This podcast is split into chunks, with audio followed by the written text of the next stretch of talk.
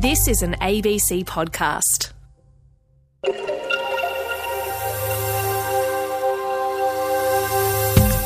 Hello and welcome to Pacific Review from ABC Radio Australia. I'm Evan Wasuka. Coming up, the growing popularity of e cigarettes and vaping in the Pacific is alarming health experts. You know, obviously, when you're inhaling anything directly into the lungs that isn't meant to be there, it's a foreign, it's a foreign agent. You know, we're, we're talking about, um, you know, respiratory illnesses. Australian police called in after a traditional and historic building in Vanuatu is burnt to the ground. We should have taken more precautions. Uh, for instance, uh, making some people uh, to guard the place. And could women's rugby in Fiji benefit from the leadership changes sweeping through the country?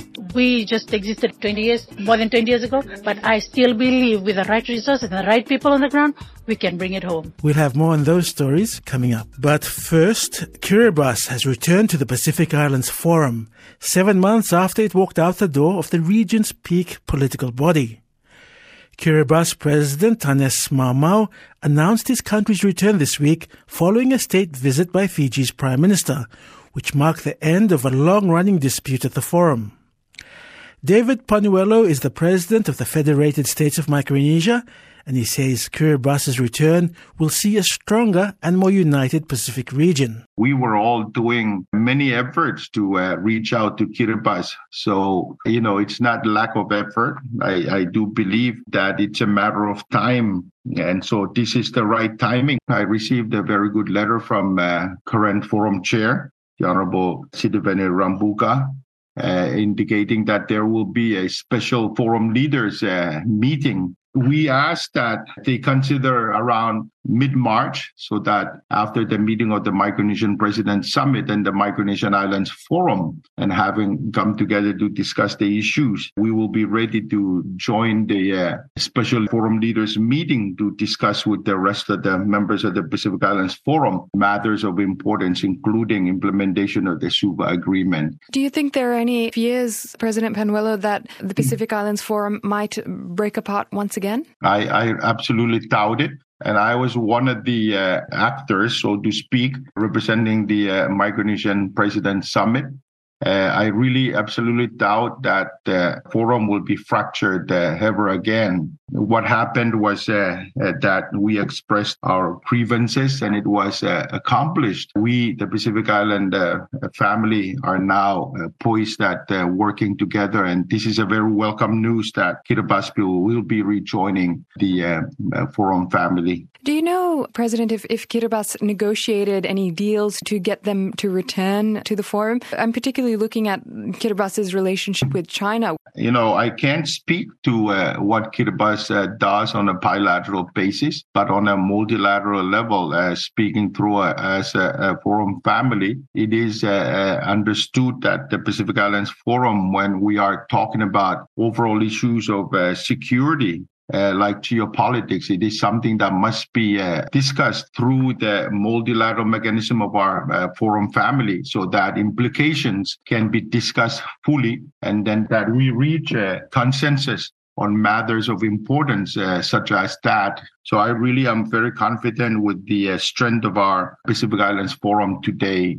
And to complete that forum family, Kiribati uh, rejoining is a very welcome news. Do you think Fiji's recent change in government, President Panuelo, had anything to do with Kiribati's decision to return? Well, you know, governments change, of course, because we do, as politicians, get the mandate from the citizens. Elections happens, and then you know uh, whether it's the same government or or a, a change of government. But the uh, objective is that we maintain continuity in the uh, forum family, and that we work together as uh, Pacific brothers and sisters in strengthening our Blue Pacific continent. And of course, the Pacific Islands Forum through the Forum Secretariat. We appreciate uh, the Secretary General's efforts, uh, my friend uh, Henry Puna, who recognizes all of these things. And of course, we welcome the transition of uh, also chairmanship. Cook Islands uh, will be the next uh, host of the Pacific Islands Forum meetings. And so that's a welcome news. And I thank Fiji for carrying the mantle uh, with the new uh, uh, Prime Minister who's a friend of uh, Micronesia, Sitiveni Rabuka. I have confidence in him that he will carry us forward in his capacity currently as chair of the Pacific Islands Forum and transitioning it to uh, Cook Islands, which I know they're going to be looking forward to uh, chairing our Pacific Islands uh, Forum this year. David Panuelo, president of the Federated States of Micronesia, and he was speaking there to the ABC's Priyanka Srinivasan. Fruity, fun, cool. These are the words smokers are using to describe e-cigarettes or vapes as they're often called. The electronic devices are becoming increasingly popular in some Pacific countries, particularly among young people. It's marketed as a healthier alternative to tobacco cigarettes. But around the world, experts are warning of potential health risks associated with the craze. Reporter Marian Faa with more. Young people like to vape because it looks cool in the Solomon Islands capital, Honiara, there's a new fad taking off. There's a lot of young people, especially. Maybe they do see vapings and stuff on social medias.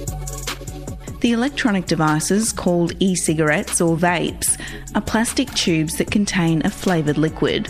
When you inhale, the liquid is heated to produce an aerosol that's breathed into the lungs and then blown out again like a cigarette.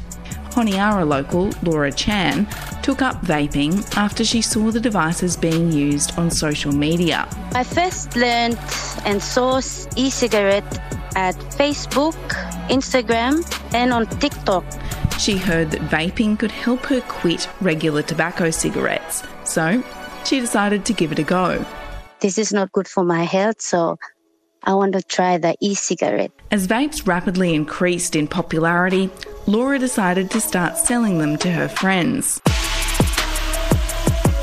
The price depends on how many puffs the vape is. Like for 7,000 puffs, is around $350. It's no small sum of money, and for a while she was able to make a little income. But now E cigarettes are being sold by so many people in Honiara, she's decided it's no longer worth her while. I just quit selling vapes because there's lots of people else selling. In Papua New Guinea, e cigarettes are also a hit.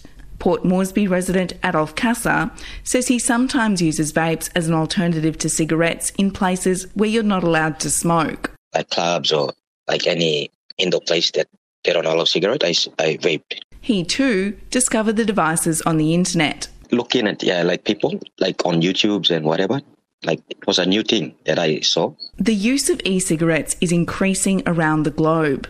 One report in the medical journal The Lancet predicts the worldwide sale of vapes will more than double to 40 billion US dollars by this year.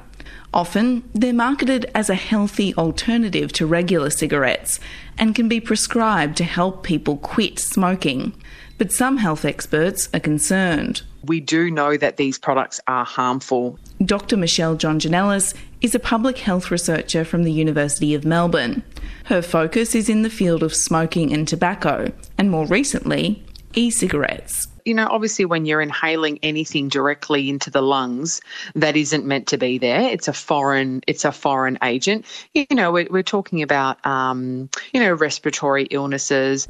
An Australian National University review into vapes found some early warning signs of risks associated with blood pressure and heart rate. But in terms of ongoing use, the science is a little more hazy. Well, long term, we actually have no idea. One of the major issues, according to Dr. Jongenelis, is a lack of regulation around the ingredients contained in vapes. You know, you can go into the store, uh, any store, and, and, pick up a liquid uh, that you put in your device or a liquid that comes, you know, pre pre-packaged within the device already. And we don't actually know what's in that liquid. Many vaping products say they don't contain nicotine, the same addictive chemical found in tobacco. But Dr. Jongenelis says testing has often found that that's not true. What we know when we actually take these products back to the lab is that the liquids that say they don't contain nicotine actually do end up containing nicotine. She says that's a worry because it puts users, particularly young people, at risk of developing an addiction. And whether vapes actually help people to quit smoking well, that's a bit unclear too. There is some evidence to suggest these products might be able to help people quit smoking, uh, but there's also evidence that says people who use these products, never smokers who use these products, are three times more likely to then go on and smoke tobacco cigarettes and actually take up tobacco cigarettes. For Laura Chan, using vapes didn't help her quit smoking. I had a vape for a month and then I go back to cigarette because I don't feel like vaping is is satisfying me like cigarette. But she thinks the trend will continue to grow in the Pacific. Marian Faa with that story. Vanuatu police are investigating a fire that burnt down the cultural landmark for the country, the headquarters of the Malvatumauri Council of Chiefs. Details of how the fire started are unclear, and Vanuatu has sought the help of Australian forensic experts. As Mackenzie Smith reports, the fire has sparked a public outcry with calls for better protection of historic and traditional buildings. The fire was already raging by the time the president of the Malvatumauri, Chief Willie Plasua, was woken at around 2 a.m. and given the news. By the time firefighters arrived at the scene, it was too late. It is our identity it represented, our identity and our resources. It's something that stayed with us for thousands of years. It's a slap on the face of authority of Vanuatu's customs. As the central meeting house of the Malvatu the Nakamal was an important cultural site. The Prince of Wales, now King Charles, received a chiefly title in 2018 there, and local journalist Dan McGarry says a plaque marking the occasion has now been reduced to a charred lump. In Vanuatu, there's widespread outrage over the loss of the building, but little is known about how the fire started. Vanuatu police say they are still working to establish whether it was a criminal act. They are being assisted by their Australian counterparts, and a forensics team will arrive on the next available flight. Chief Willie Plasua wants answers. I want to know what is the cause of the fire. We can't point the finger at one person. Let custom look. We got all the witnesses, we got the Nakamal itself. It too witnessed the fire. To find out the cause, we need everyone's help, including nature. One local who witnessed the fire, Silverio Molkes, says it was too late for him to do anything. The fire just took off. The smoke was also everywhere. It covered the whole place, and I couldn't see anything. I started calling the fire station, but I just couldn't reach them. I jumped in my car to try and get there instead, and when I got there, they were all asleep. I kept on shouting at them, but no one responded. By the time the fire crew responded and they returned to the Nakamal, it had burned down. Footage from the day after shows smouldering ruins, the building reduced to ash, and a few blackened columns. Melody Tate from Indigene Lawyers works across the road and describes arriving to work on Monday morning. There's smoke all around the area and um, ashes around um, our office doorsteps. Yeah, but we I don't really know anything about um, what might have happened or how the fire started. Still, not everything was destroyed by the fire.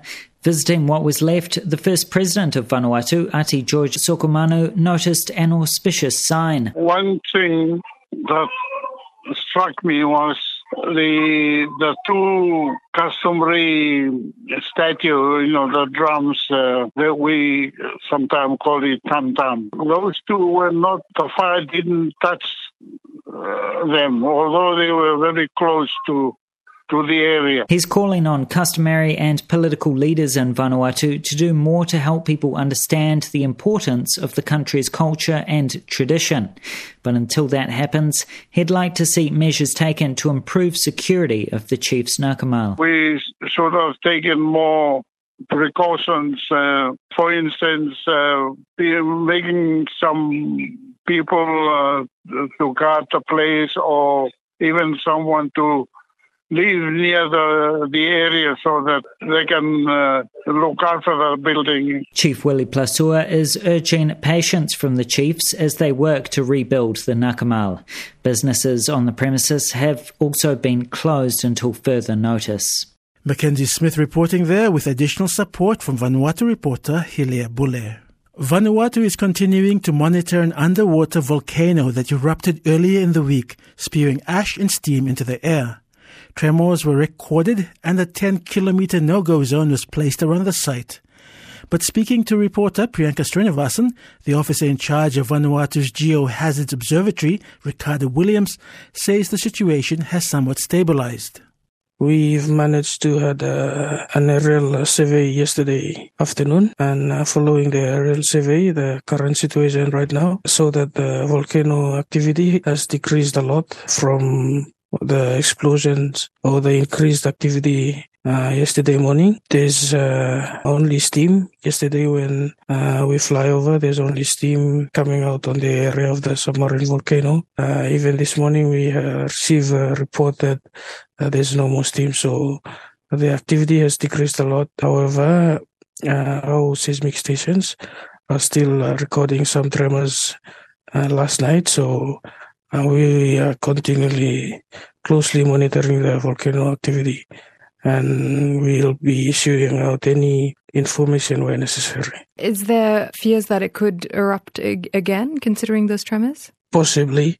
Uh, however, considering its uh, past uh, eruption history, or the last one in 2004, uh, it shows that uh, this increased activity only lasted for a short period of time. So it may increase again, but it may also decrease to its normal level of activity. Yeah, well, hope, hopefully it decreases.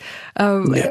the, I understand that um, you put out, or the Vanuatu authorities put out a um, danger zone, I think t- 10 kilometers around mm-hmm. the eruption center. Is that still in place? Uh, yeah, we want to keep, uh, we still keep that uh, 10 kilometer danger zone in place uh, just to advise people not to approach the volcano because the risk is still high and the activity is still ongoing. And uh, we want to keep that in place still until we have uh, available data and make further analysis to remove the danger zone in place.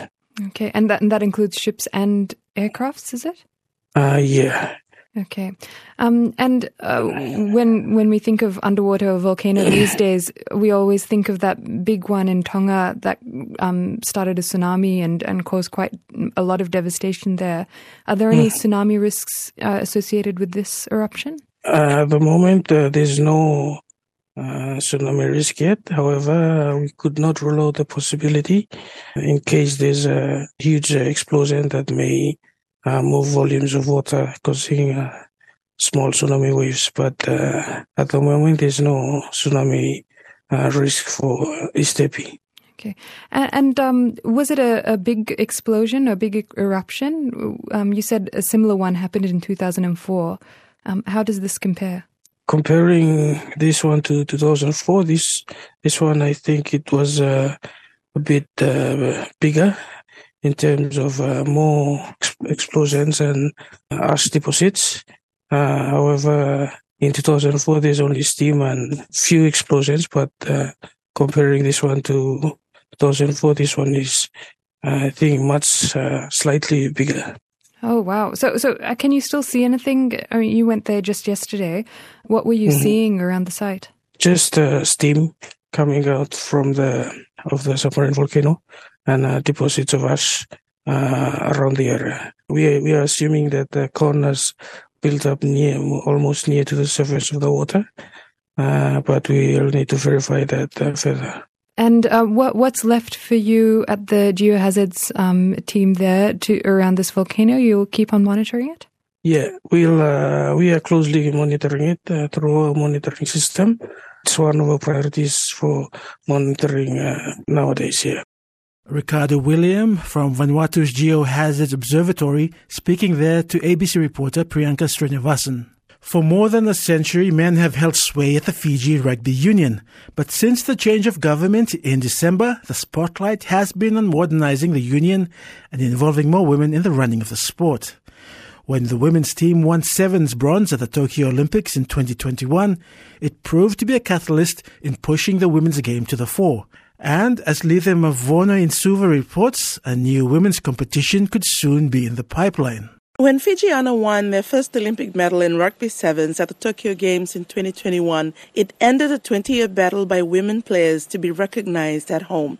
Suddenly, far from struggling to find players to fill teams, the Fiji Rugby Union experienced a spike in interest from women and from the parents of little girls who want to be a Fijiana. Velano Kindi, the FRU's rugby development officer, has played in, coached, and managed women's teams and believes it will be Fijian women who will win their country's first Rugby World Cup title in 15s. I still believe that the women's rugby will be the first team. Fijiana will be the first team. They'll bring home the World Cup trophy. The men existed 100 years. Yeah? We just existed 20 years, more than 20 years ago. But I still believe with the right resources and the right people on the ground, we can bring it home even now, we've seen the tremendous growth in women's rugby from the senior level right down to primary school. Last year alone, there was more than 9,000 young girls registered. Those are registered players. That's a huge number. The theory is that with more women on the boards of affiliate unions, more resources and access will be given to women to fill teams, coaching positions, and refereeing roles, not only in the regional towns, but also at national level. Right now, Fiji's national women's 15s and 7s teams and the Fijiana Super Rugby outfit are all coached by men. This is something that we've been waiting for for so long. But to use the big stick for that to happen, I think that's the only way that, that needs to be done. Very cultural, traditional, and if we can do it, I mean, if rugby can do it in this male-dominated space, I believe any organization in Fiji, any places that are male-dominated, I think uh, for me, I'm grateful and I'm so happy that Fiji Rugby is taking the lead in gender equality, not only equality, but equity. No, we can say equality, but we need more resources to be given to the women for them to excel in this space. Otherwise, gender equality with the numbers, we can have both equal numbers, but then more resources are given to the men it won't happen. So if we are thinking of gender equality, might as well push for gender equity as well. Since the bronze medal, there was a spike in the number of players. The girls, they are there. They really want to play. I think that win really changed the mindset of gatekeepers, parents, the Turaga ni Koro, the teachers. They said, oh my goodness, so the girls can also play rugby. They can also achieve a lot in this space. Following months of investigations into the Fiji Rugby Union's financial position, Tevita Tuiloa, a board member who is also a chartered accountant, was appointed as interim chief executive and tasked with preparing the organization for its next next annual general meeting scheduled for the last week of April.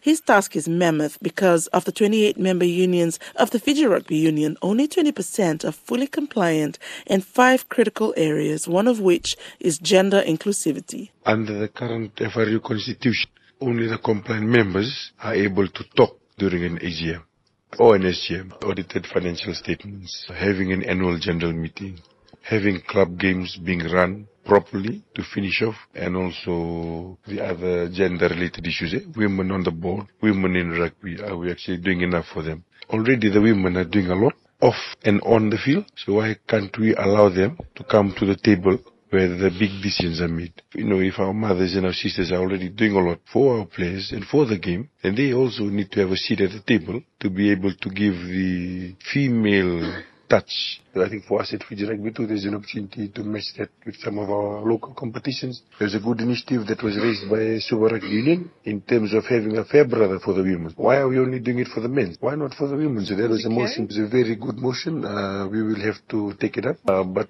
the president and chairman of Fiji Rugby really agreed it was a good idea just to grow the excitement and really the passion for the game for the women. Eh? I've been at the grassroots when it's a Friday game for the women, it's just the women's family that come. Ovini Bokini heads one of the smallest member unions, the Tavua Rugby Union, located on northwestern Viti Levu in the province of Mba.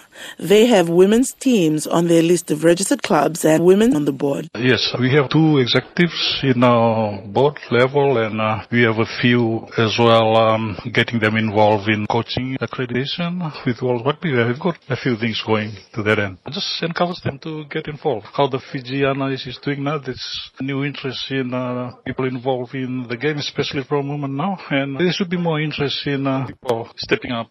Ovini Bokini, head of the Tavua Rugby Union, and the reporter there was Lice Movono.